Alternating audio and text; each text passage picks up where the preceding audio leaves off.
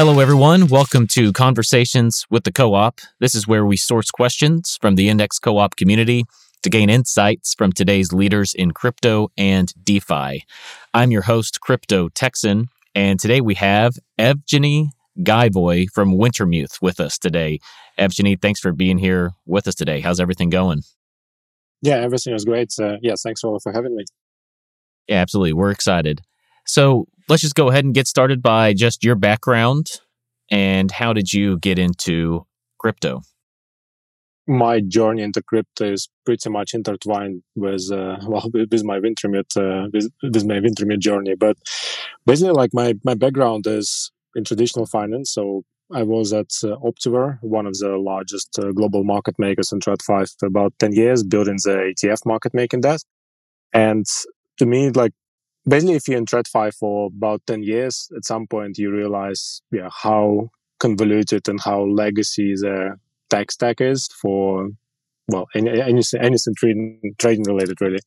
So, and as a market maker, you see even more of it. Like you see, I don't know, all those like custodians, uh, settlements, agents, uh, clearers, like it's basically all legacy tech. It all contributes to this like two, three days settlement for stocks. And uh, like there are so many examples of inefficiencies on the government level as well. And you get like, you need to find your way around it, which is really annoying because all you want to like is to make markets efficient and make money for, for your company. But it also like, it, you cannot help but think like, is there a different way to do it?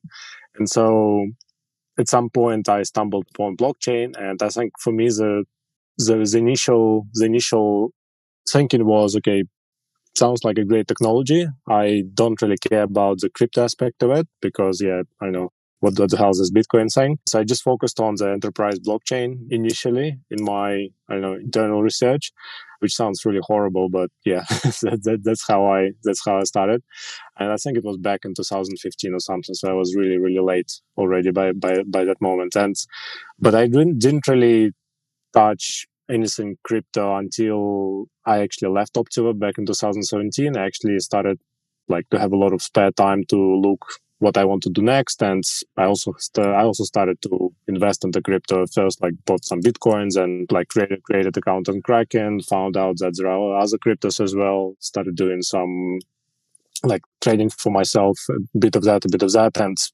eventually I thought, okay, it actually make like with my with my experience in um, in market making, it just makes sense to start a market making firm in crypto instead. So I teamed up for these other two ex-Optiva guys, and we uh, created Wintermute with an idea that yeah, we just want to make a market that will be providing liquidity uh, on all the centralized exchanges. Like DeFi was not the same back then in two thousand seventeen, and at the same time it will be doing it in a, well in a decent way, like no pump and dump schemes, no like.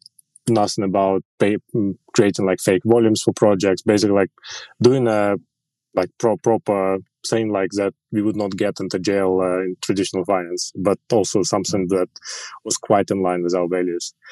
And basically, somewhere along the, along this journey over the last five years, I basically I basically learned a lot more about like how the stuff operates, and it kind of grew in me. And basically, from it basically grew inside of me, like from the speculative angle that, okay, those, like all those tokens move a lot. It's so much volatility. It's so, so nice to make money of it, to actually appreciating the blockchain technology, to actually like on a philosophical level, even appreciating decentralization as a value and as a, like as a way of doing things in, the, in this world, opposed to like current centralized state, basically. And I think that's interesting that you touched on, you talked about in twenty fifteen, you were getting into the enterprise blockchain solutions. And I remember when I was getting into the space in twenty seventeen, that that was still a pretty hot topic, right? The private blockchains or the enterprise blockchains. And I'm just wondering if you had any opinions as to why, I don't know, that space hasn't really panned out like a lot of people thought that it would. And I don't know why it's not just that effective of a solution compared to uh, the public blockchains.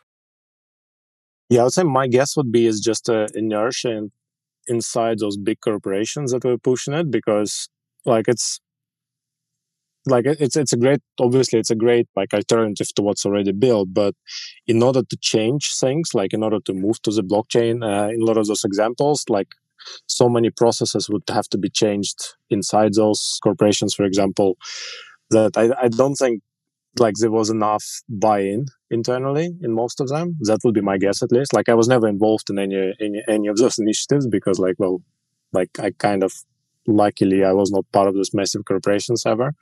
But yeah, that that would be my guess. Is just like just not enough buy-in, just too much inertia, and uh, I think like a lot of pushback from people who would be displaced by this potentially. Yeah, that makes sense. So yeah, let's move over to Wintermute. And you kind of touched on this a little bit when you were discussing your background, but can you just tell us what is Wintermute? What is the purpose and its importance in the ecosystem? Basically, over the last four and a half years, we made the journey from relatively small market participant. So like we had maybe three million dollars worth of assets in the beginning of twenty twenty, for example. And now it basically grew pretty much like one thousand fold to this year. And we grew from like just a market maker that wanted to make some money to a pretty significant part of the DeFi ecosystem, pretty significant part of CeFi ecosystem. Like we are trading on all the ma- major centralized exchanges. We are trading on uh, all the major DeFi protocols. We supported D Y D X back in two thousand nineteen, and we were like one of the first major market makers to do that. And in general, our philosophy is we want to support decentralization as much as possible. And it's not just about, I don't know, blockchain in principle. It's basically about not going behind one layer one, for example. Like we are not, I don't know, Ethereum maxis or Solana maxis. It also means that we are not backing any particular protocol. Like we are not, I don't know, like we, we are good friends with D Y D X, but we will also be good friends with uh, Mango, for example, on Solana, like, uh, or whatever other or third protocol, for example. Like our our values in general is basically making sure that there are enough, like there are enough similar protocols out there, and it's basically what drives, well, our values, but also what drives our, basically that's what differentiates us as well from from others, because we. We spend so much time on integrations, so much time on like connecting to different liquidity pools that we differentiate ourselves from other market makers in that way. So it makes sense for us to actually support basically like, yeah, let let thousand flowers bloom, basically kind of st- strategy. And the same goes for our venture business, which we started uh, last year as, uh, as well. So we did over sixty investments so far since beginning of last year. And it's the same, and the same, same, similar kind of, uh, similar kind of uh, yeah, philosophy that we, like you would often see venture funds either not investing in competitors or just spraying and praying. Like we are doing something else. That's what we're saying, that basically we are making sure that we invest across the whole space, like in the teams that do make sense from like from a team perspective, from technology perspective, but we don't, again, we don't back any one L one or any one protocol, any one like derivatives protocol, lending protocol. We actually want to yeah, support as many as possible. Can you also describe for the audience just what market making is, like in its most basic form? I would say in the most basic form, it's, it's, it's providing bids and offers. If you imagine order book, the bids and offers you will see in this order book are most likely provided by market makers, and the, yeah, like that's that's that's basically the the core of the business. But basically, market makers providing bids and offers and effectively making money from the spread on the exchange minus the cost. So our business is doing thousands or millions actually transactions on a daily basis and capturing the spreads and basically managing the resulting risk. Another question I have is just what do you feel like are the most major differences on being a market maker for a centralized exchange versus an A M M? And what kind of challenges and hurdles do you have on both sides of that? I'm still getting warm to the idea of A M Ms in general. Like when they appeared back in, yeah, back back in DeFi summer. Well, I mean, they, they appeared slightly before that, but in general, like when, when Uniswap started blooming back in twenty twenty, like I was, I have to admit, like I was super skeptical, and the success took me very much by surprise because, okay, market making business is very difficult. Like there are, I don't know, so many different parameters you need to manage because you cannot, and Uniswap like there's at least the initial version was making it like rather simple. Okay, like you have this very simple formula, you provide liquidity, and you basically yeah you basically market make around the theoretical that is de- that's basically defined for you by the market forces. I think like this Uniswap v three, it does changes uh, a bit, so it it's basically becomes a bit more complex. We are not like we are not super big fans of market making in in M Ms at this stage, like with normal Uniswap, simply because that it's it's very much capital inefficient. With Uniswap v three, it's primarily around gas costs, so like it's, it's just not feasible for us to do it properly on uh, mainnet, for example. Like it it it does change on uh, L twos, so we are currently experimenting with that. But in general, yes, I think we'll we'll see. that that that's that's I think the bottom line. Let's.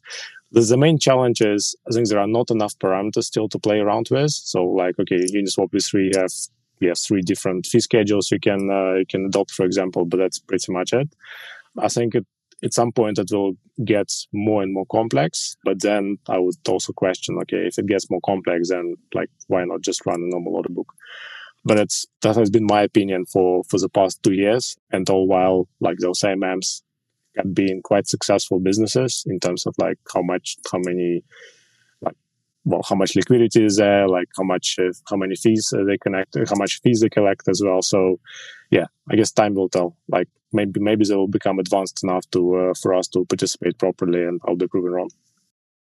Yeah, I think that is that's a good point. Is that when you do look at it, you know, the the bid ask model is probably the most efficient form of market making and trading.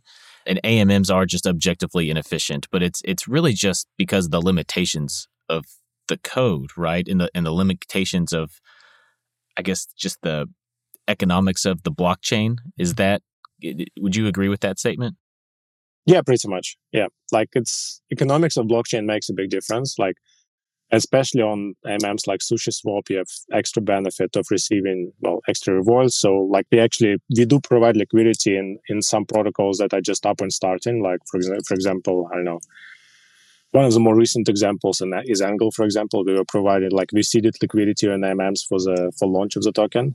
So we do that for, like it, it does make sense to seed liquidity for for the initial launch. It doesn't really make sense to for us to provide liquidity like afterwards with the current model. Okay. Yeah, that's helpful. So I guess on that note, what does your typical client look like? Like when you have a protocol or an organization that is looking for, for seed liquidity, how how does that benefit them? And I don't know, what's just like the typical makeup of of that type of client? Yeah, I think typical project is primarily looking at getting listed on centralized exchanges. That's that's usually number one priority for most of them. I would say with with with growth of DeFi over the last couple of years, I don't think it should necessarily be like a super big priority for most of the projects. I think it's much more important to focus on yeah, focus on product itself and focus on technology. Because like once it's successful, once you have enough T V L, for example, in your in your protocol, centralized exchanges will just list you automatically.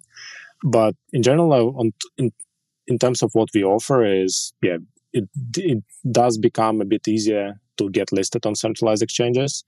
We also provide liquidity. Well, we also see liquidity on A M Ms, for example, for starters. We are one of the largest, well, if not the largest market maker on uh, R F Q aggregators like One Inch or Matcha or Paraswap. So like we do provide a lot of liquidity there as well. And we generally try to be even more helpful, like, well, basically like with uh, Index Coop, we, we also trying to support uh, as many index products as possible on the liquidity side of things. So this is a, more of an example of us trying to yeah, deliver much more value than uh, like normal market maker would. In that regard, we are trying to be helpful on O T C front, where we either manage projects treasury, so basically provide liquidity for, well, basically for selling the tokens or selling tokens of uh, employees, for example. So we're basically, the idea for us is, yeah, to be engaged with the protocol as much as possible. Like it's not really interesting for us just to get a loan and I don't know, get get at least on centralized exchange. It's just not enough for us uh, in terms of uh, value that accrues to us and to the project. Yeah, that makes sense. And you said that, you know, a lot of protocols are DAOs will, will look to you to, I guess, get assistance in being listed on a centralized exchange. Is that because of the network that Wintermute has, or is it also that sexes are looking for certain liquidity requirements or market making requirements before it's listed on centralized exchange? Yeah, sexes typically need at least one, sometimes two market makers to just list protocol. Like some of them have their own market makers. It's not necessarily the practice that we like, but yeah, that's the reality we live in. But like any Western exchange, they typically don't have uh, in-house market maker. So they would rely on like one or usually two market makers to support the listing on the listing date. Because yeah, if if the project lists and there are no like bids and offers, well, maybe, maybe, maybe there are bids, but if there are no offers, it's not going to be a very successful launch. So they often come to us and introduce projects to us that is good, that are going to list. And basically it also, it's much easier, I think, for projects that they already in advanced talks with exchange to mention, okay, like, you know, we have, we have a market maker behind us. Okay. Yeah, that's helpful. And I feel like Wintermute was just, from an institutional standpoint, when it comes to DeFi, was just very early compared to other firms that are similar to yours. What did you and Wintermute see in DeFi so early that perhaps others did not? I think it was, well, quite honestly, I think it was more, well, part a gamble and part, just part of like driven by values again, because like to me, already by two thousand nineteen, I was already a lot down the rabbit, rabbit hole in terms of understanding like how blockchain works and how, like, how it can change the world potentially. It was just really interesting for me to yeah dive into it and actually like kickstart liquidity and protocols that really needed it.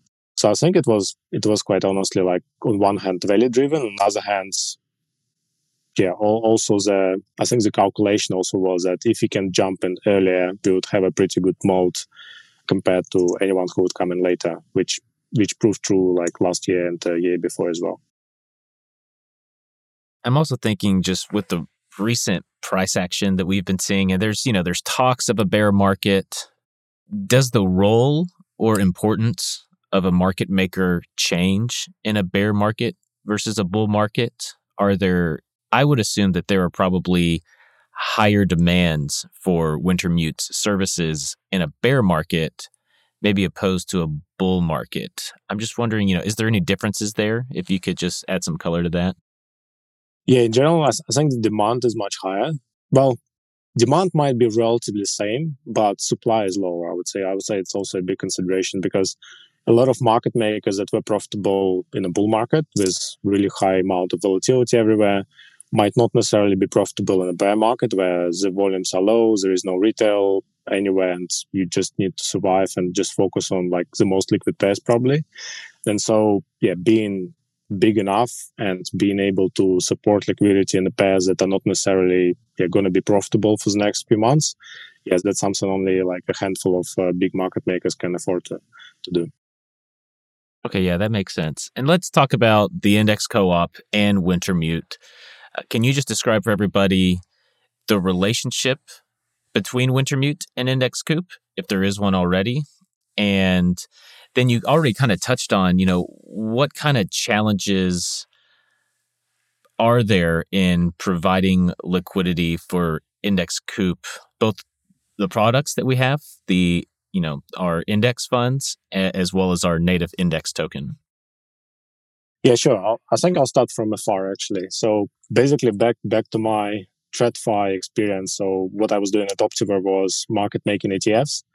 So in general, like this theme of indexes, theme of market making them is very close to my heart. I would say back and back at Optiver, like market making E T Fs is a very difficult business. It's like there are a lot of small things you need to take into account, like starting with corporate actions for different stocks, finishing with managing your inventory, managing any like risks from like running exposures in individual stocks, for example. And a lot of this complexity is shared with DeFi index products. And basically early last year, I started to look into the space because I said, okay, like yeah, market making E T Fs is something I pretty much made my career on back back in the days. And yeah, what are the products being out there. So I heard about D P I, I heard about like a few others. So I started researching and uh, researching the space, and basically I've seen, a, basically I found roughly four biggest projects, Index Coop being among them, obviously like the largest one. And I basically appeared with with the same like focus on decentraliza- decentralization, with the same focus on that we don't want really to back one protocol, but we actually want to back the whole space.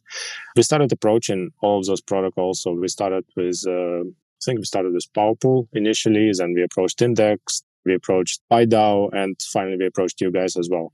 And the deal we made, basically all four protocols, was pretty much the same, where we would market make the governance token, Index in uh, in your case. But on top of that, like the main value add from our side would be to market make the index products as they get listed on centralized exchanges. So now the big, biggest challenge last year was, like on one hand, there was not enough traction in most of those index products, like including in it, like, okay, D P I got listed on KuCoin, but that was pretty much the only centralized listing that we've seen. And on the other hand, like I think in DeFi community in general, there was still a prevalence of like prevalence of opinion that you can make much more money by aping and like one or two tokens that you really believe in. And since everything was going up, like people kind of got reinforced, like this view got reinforced, and people had that, yeah, you don't really need to diversify. I think after this bear market, this view might change, but yeah, we'll, we'll see. Hopefully it will be. But like the, the result would, the result, and I think the, another thing was that, yeah, most of the centralized exchanges on top of it, they still don't have a good idea about um, like basic, basically whether, whether those index products are securities or not. So we had like quite quite some discussions with uh, like the, all the key centralized exchanges, and most of them were just saying like, yeah, it sounds really interesting to list those products, but we just don't know like if they're securities, and I don't know, S E C will come after us, for example. And so that that bit was not super successful, and basically, instead of continuing to push centralized exchanges to list those products, with, which like did not really get much traction, we decided to focus on making those products more successful on DeFi side of things. So, for example, last year we supported launch of data uh, on Index Coop side. And in general, I think what we're going to focus on is basically support liquidity of index products on DeFi, with an idea that if we grow their T V L large enough, if we grow their trading volume large enough, it might get interesting enough for the centralized exchange to reconsider the listing, the listing bit. Yeah, and there seems to be a big difference, at least from a perceived regulatory standpoint, of, you know, the, the retail-oriented centralized exchanges like Coinbase. But there's also the institutional side of this as well, where, you know, you have Coinbase Institutional, which does allow for, which D P I is listed there, and also BitGo as well. Can you kind of just talk through the differences of why the institutional custody side is more willing to adopt those products versus the retail side? I think on the custody side, it's rel- relatively easy, like because it's all the E R C twenty, it's like listing the tokens on custody side doesn't necessarily expose them to any regulatory risks, because if they Basically, if they sell those products to institutions, I think it's a much smaller regulatory risk, because then institutions are, I don't know, they're certified investors, they can buy pretty much whatever they want. While for retail, like if you sell securities to retail, yeah, your license, yeah, you need to have a proper license for this in most countries. So that's that's basically the main reason, I think. So what what advice would you give the contributors at the Index Co-op? You know, what what do you feel like, what steps do we need to take to move forward to potentially get to a centralized exchange listing?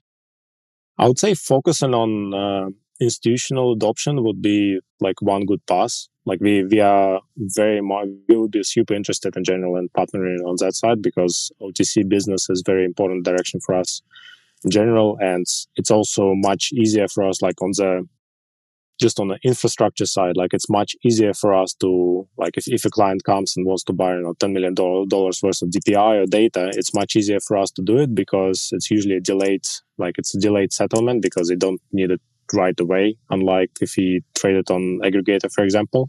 So we have, I don't know, few hours to get all the components, move them from uh, centralized exchanges to DeFi, Mint, D P I, and deliver to the client. And it also basically like, yeah, most of those institutional clients, they will do rather big tickets, which means that T V L will grow. And if T V L grows, it will make those products much more visible. And once they're visible, again, they will catch attention of uh, centralized exchanges, because all those centralized exchanges, they want to attract the same institutional flow that's buying those products O T C. So they will inevitably then list them, because they yeah they want to attract this flow, and they want they want those institutionals to actually trade on the exchange instead of like doing it via O T C desk or Wintermute, for example. Yeah, absolutely. Yeah, that's helpful too. So Wintermute has obviously been very successful in this space, this very niche space. What do you attribute to Wintermute's success? And, you know, how have you been able to differentiate yourself from organizations that do things similar in this space? I think the key thing for us was we're just trying to be helpful as much as possible. So I think we're just like very, very friendly in general to a lot of protocols we engage with, to a lot of projects that we engage with, because we, we have a very much long-term view on most of those protocols and about the space in general. And that really differentiates us against like much more mercenary type market makers, like a lot of them out there who just focus on shorter term gains, for example. Like for us, it's much more important to build our brands, to build our name, and just to make sure that everyone knows us, not because we are, I don't know, the biggest market maker in DeFi, but also because people see us as a basically part of the ecosystem, not just not just a market maker who wants to make a lot of money there. Yeah, and we're also interested to know your thoughts on, you know, there are these automated Uniswap V three liquidity managers like uh, Visor Fa- Finance, which is now Gamma Strategies, and G Uni. W- what are your thoughts on those? What are some risks and limitations that should be taken into consideration when trying, you know, if an organization is trying to decide, you know, should we try to use this automated V three liquidity manager or someone like Wintermute? I think they can... They can be used in conjunction, because like we we are not necessarily super thrilled about providing liquidity on even on Uni V three. So I think providing liquidity via those those kind of parties, it's still better than trying to manage liquidity on your own. Like I'm not super much familiar, I'm, I'm not super familiar with with how they operate, but like the way I can imagine they operate is yeah they have some kind of internal oracle or pricing that basically keeps moving those bands as the market moves, which is still much more efficient than just, yeah, have, have your liquidity being like a, yeah, sit and duck basically. Because, yeah, part of our business, and yeah, we're not, we're not making a, we're not hiding it, like part of our business is providing liquidity, but another important part of the business is taking liquidity as well. And we take a lot of liquidity from Uniswap or Uniswap both V two and V three, because like, I don't know, if there is a big buyer on Binance, for example, and one of the DeFi tokens, yeah, and there is a lot of liquidity on Uniswap, we'll, we'll take it. And so if if you have if you have a partner that can basically move liquidity out of harm's way, yeah, that that's much more efficient than just not manage it at all uh, by yourself. I think I think going forward, once we once we get more comfortable with Uni V three, we can also provide this kind of service in terms of liquidity provision. So we'll start competing with those guys, but yeah, I think it's still better than nothing to use them for sure. Yeah, I mean, one of the benefits, obviously, of Uni V three, and you're right, it's it's just they've they've got price oracles that move the bands. Yeah, that, that's exactly what they do. But one of the th- risks of Uni V three is like there is just like this, a much greater risk of impermanent loss when you've got more those concentrated liquidity pools versus Uni V two. So if you were to get involved, more involved in that part of the business, would you focus more on V three r- regardless of the higher risk of permanent loss, or would you focus more like on a V two strategy, do you think, with, you know, less permanent loss but also less fees associated that, you know, driven to the to the bottom line? I just kind of want to get your thoughts on both of those, and and where do you think y'all would fit in? Yeah, I would say like there, there are some more interesting like M M constru- constructs out there. Like, for example, there is a cow swap, like yeah, despite the fun name, like the idea is actually really interesting because you have, well, you have basically liquidity being provided uh, in a passive way, but also on top of that, you have solvers who can basically provide liquidity on demand. And I think that's that's actually a much more interesting model to explore, because it's kind of takes the best of both worlds, because it takes like it has like this passive uh, aspect of it, but it also has a more active aspect of like more active market makers stepping in when when liquidity is really needed. So I think you'll just see a lot of more a lot more innovation in space. And yes, Uniswap is much more concentrated, so it's much more risky, but it also means that yeah, the liquidity like it, it's also more liquid for the end user, because yeah, if you think about not arbitrageurs, but actually people who want to buy index products, for example, yeah, for sure in the Uniswap would be much more interesting for them. And if you're looking at, for example, D P I is pair, yeah, it's not so much of a risk to market make it, even if it's Uniswap, because yeah, those two products are so much correlated, for example. Yeah, and I think IDEX has, you know, IDEX has that hybrid liquidity model. Are you familiar with that at all? Not with IDEX, no. Yeah, there's just so much happening in the space. It's not, not always possible to keep track of everything. Yeah, I I understand.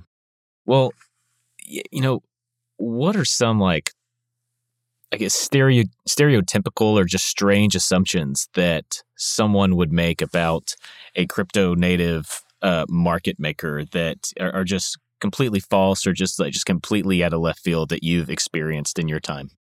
Oh, I think the main thing, like, I got spammed with messages quite often, is that we manipulate the markets. That's like the most common one. So it's basically like people see that we are selling in Uniswap, for example, and they think that we are dumping and trying to bring the price down. But all it means that we are, you know, buying Coinbase or Binance and selling on DeFi. So that's that's all you can read into it. But yeah, in general, this this assumption that market makers are like a lot of market makers are making money by manipulating things.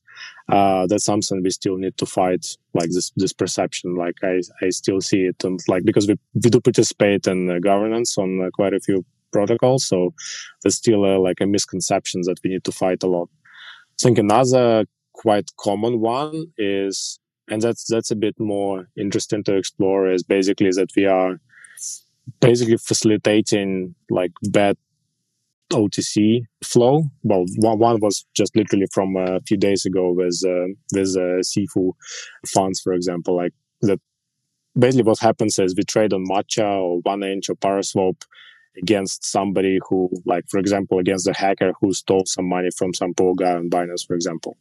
And then this poor guy texts texts me on, well, D Ms me on Twitter and says like, yeah, return me my money because the hacker like did it via Wintermute.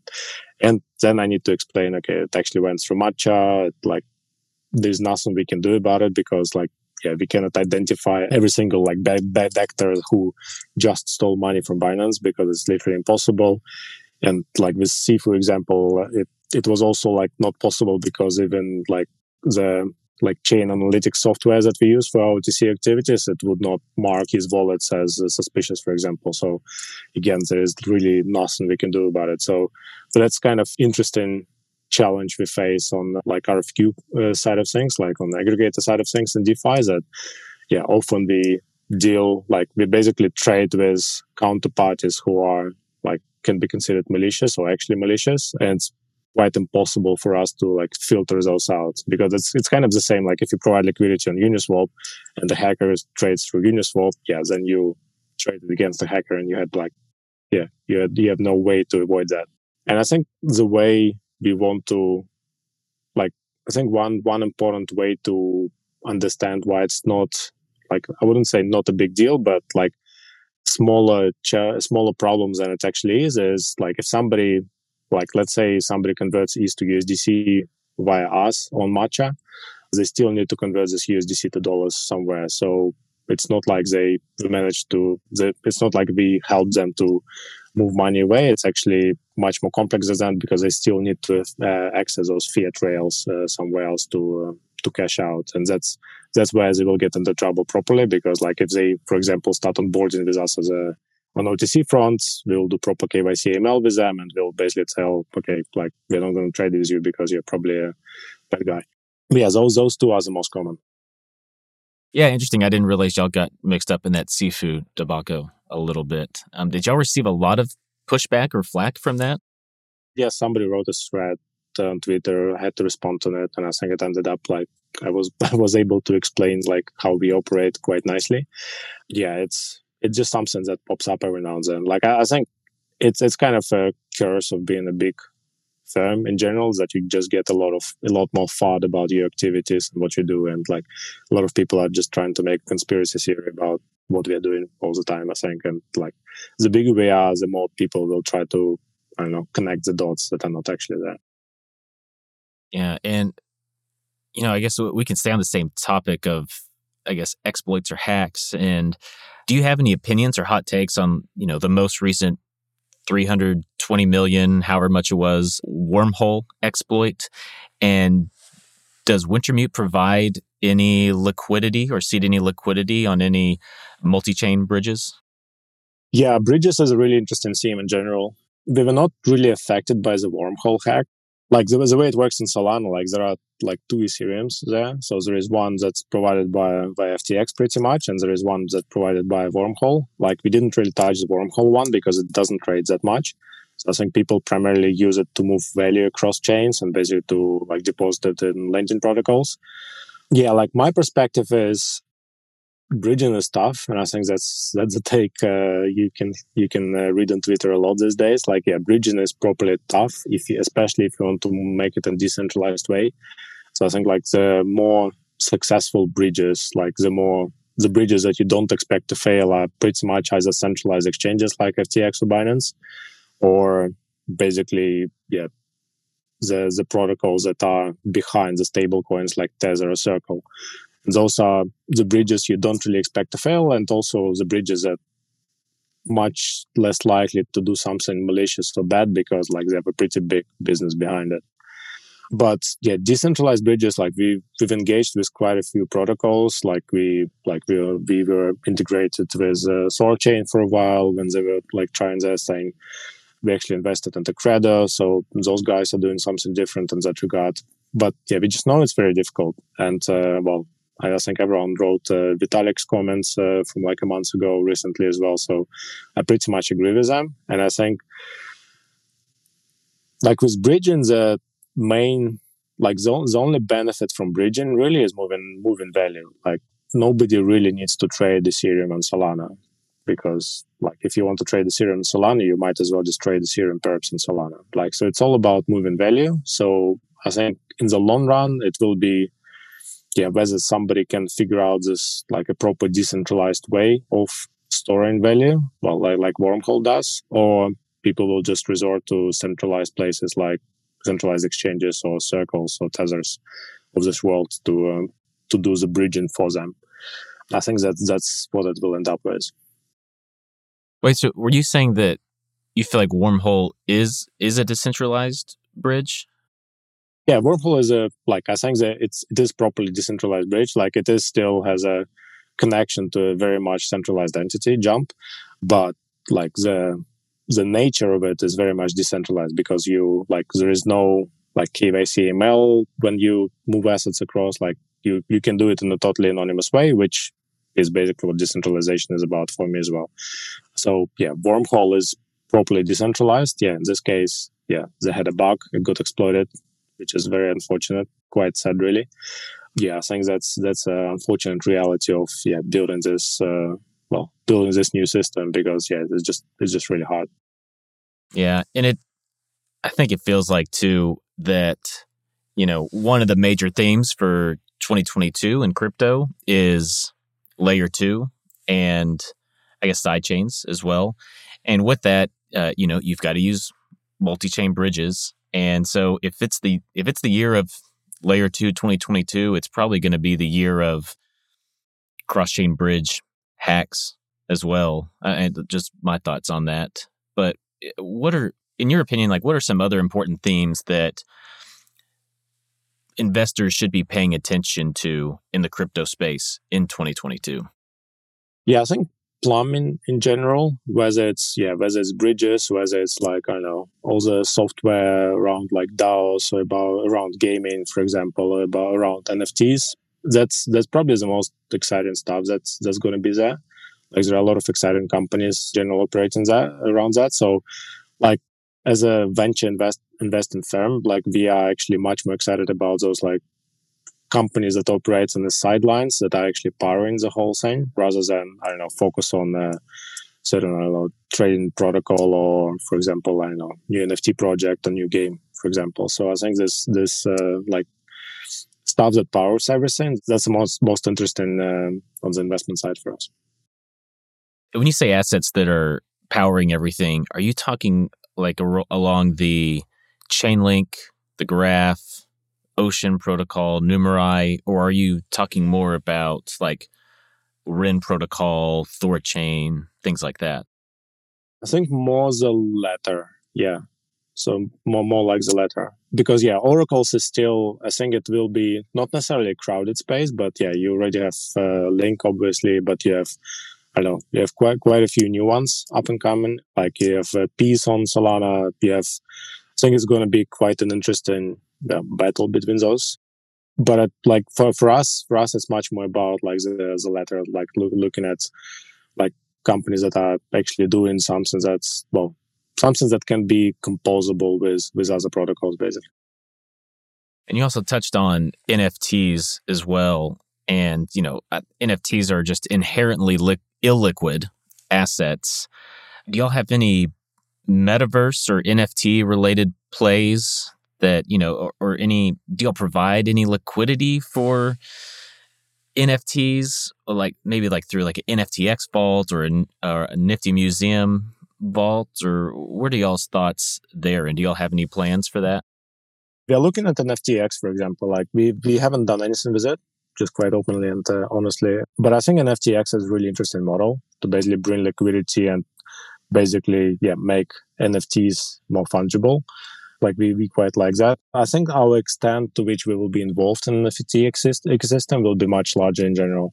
Like we are looking at how yeah how to price different uh, like the the biggest uh, collections, for example, like how to price rare trades. So it's much more akin to yeah quant trading to a degree, because you, you need to build rather sophisticated models to to be able to price those, but it's ma- not really about market making more more often, but it's much more about market ta- market taking really, because yeah, you need to be able to yeah see the opportunity and snap it before anyone else. That's how it works. Okay, yeah, that's interesting. Thanks. And so on your Twitter profile, you describe yourself as a libertarian in doubt. What does that mean? I think it means that, yeah, in the most basic sense, that nothing is black and white. Nothing is black and white. Like, it would be awesome if we have like a perfect, I don't know, libertarian system where everything is free and everything. But ultimately, just the world is way too complex to to say like, I don't know, we should have perfect, I don't know, libertarian state, or we should have a pro like perfect communist state. It's just it's just like either either of those extremes is just not going to work. Because, I don't know, because of human nature, because like any system would simplify things way too much. But also, I don't know, like talking about hacks, for example, I was firmly in a coders law team, I would say like, I would say a year ago, but looking at all the hacks often like very closely, because some of those were protocols we were like really close with, either as an investor or just uh, teaming up with them. Like it's really clear that sometimes, yeah, you get hacked, It's and it's not really arbitrage. It's just like proper person stealing money from other people. And from libertarian libertarian perspective, yeah, like code is law. Yeah, too bad. Like yeah, it should just yeah, everything goes. But from like once once you understand that okay, it's literally like normal people that lose money in it. That's basically I don't know developer communities that getting destroyed and uh, like having to find like what to do next. It's not that simple, basically. And I think, yeah, that's this this whole theme that, yeah, it's much, the world is more complicated than than the extreme views that we can take. That's that's that's why I'm libertarian in doubt now, because yeah, it's just much more complex. Yeah, that makes sense, because I think it is a gray area in some parts, because, you know, the code does allow for that type of exploit to exist, right? So in that sense, it's it's like, you know, that's those are the parameters for the environment, for the game that you're playing, the parameters for the game that you're getting into when you're interacting with that protocol. And then at the same time, you know, it is theft of other, you know, you're taking something that doesn't belong to you, and it goes outside the scope and the spirit of the code that was written, right? So, yeah, that makes sense to me. Where do you feel like these libertarian views came from? I think it's primarily just a function of environment for me personally, because like I grew up in early nineties in Russia. Like my father was like a really early, one of the early entrepreneurs, uh, like after the collapse of Soviet Union. And like he was initially quite successful, like later on not so. But basically I grew up with those ideas of, yeah, communism doesn't work. And suddenly I have like all this freedom and people can just make like, well, they can make like basically you you have you own your own fate, right? So you if you put enough effort into things, you can accomplish pretty much everything. And then I like afterwards I started studying in uh, basically university called Higher School of Economics, which was also super libertarian. I don't know. I started reading Ayn Rand, and uh, I don't know. It, it all kind of cascaded to me being pretty much hardcore libertarian, like I would say three four years ago already. So. Yeah, I think like my whole life kind of shaped me in this way.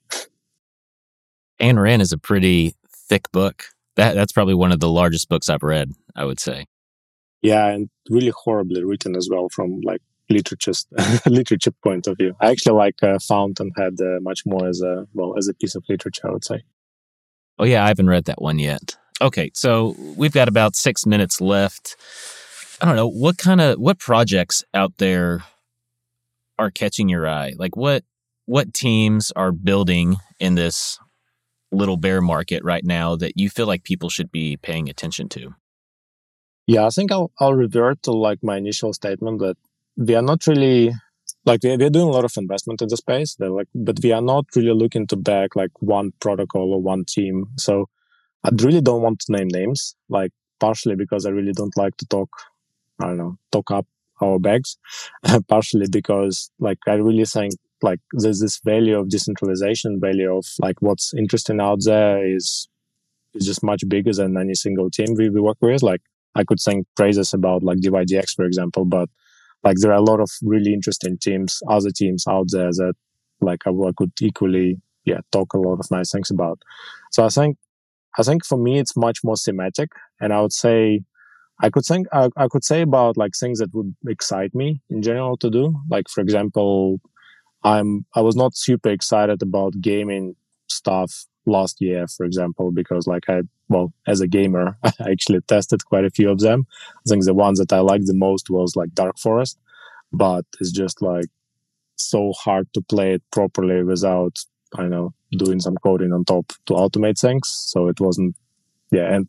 It was still a time thing, so I couldn't really dedicate myself that much to it.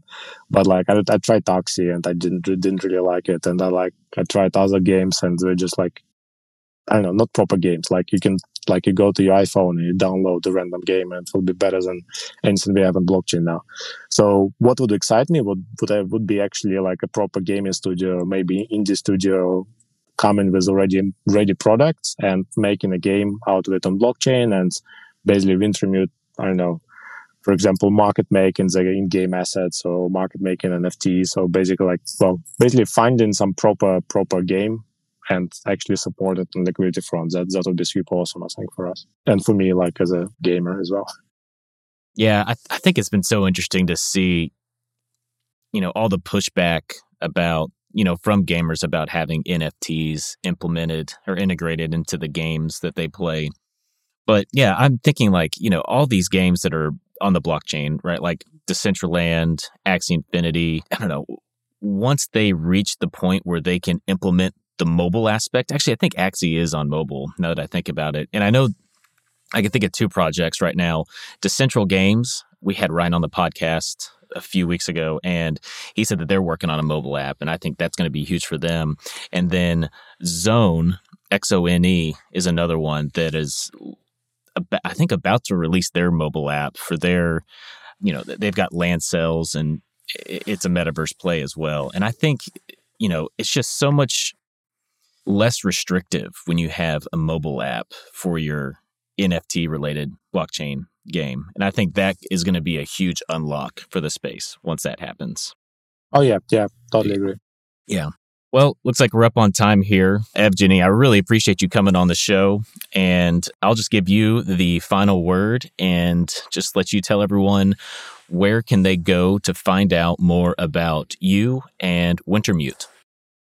About Wintermute, the easiest way to go is our website. It's literally wintermute dot com. So it's very easy to find.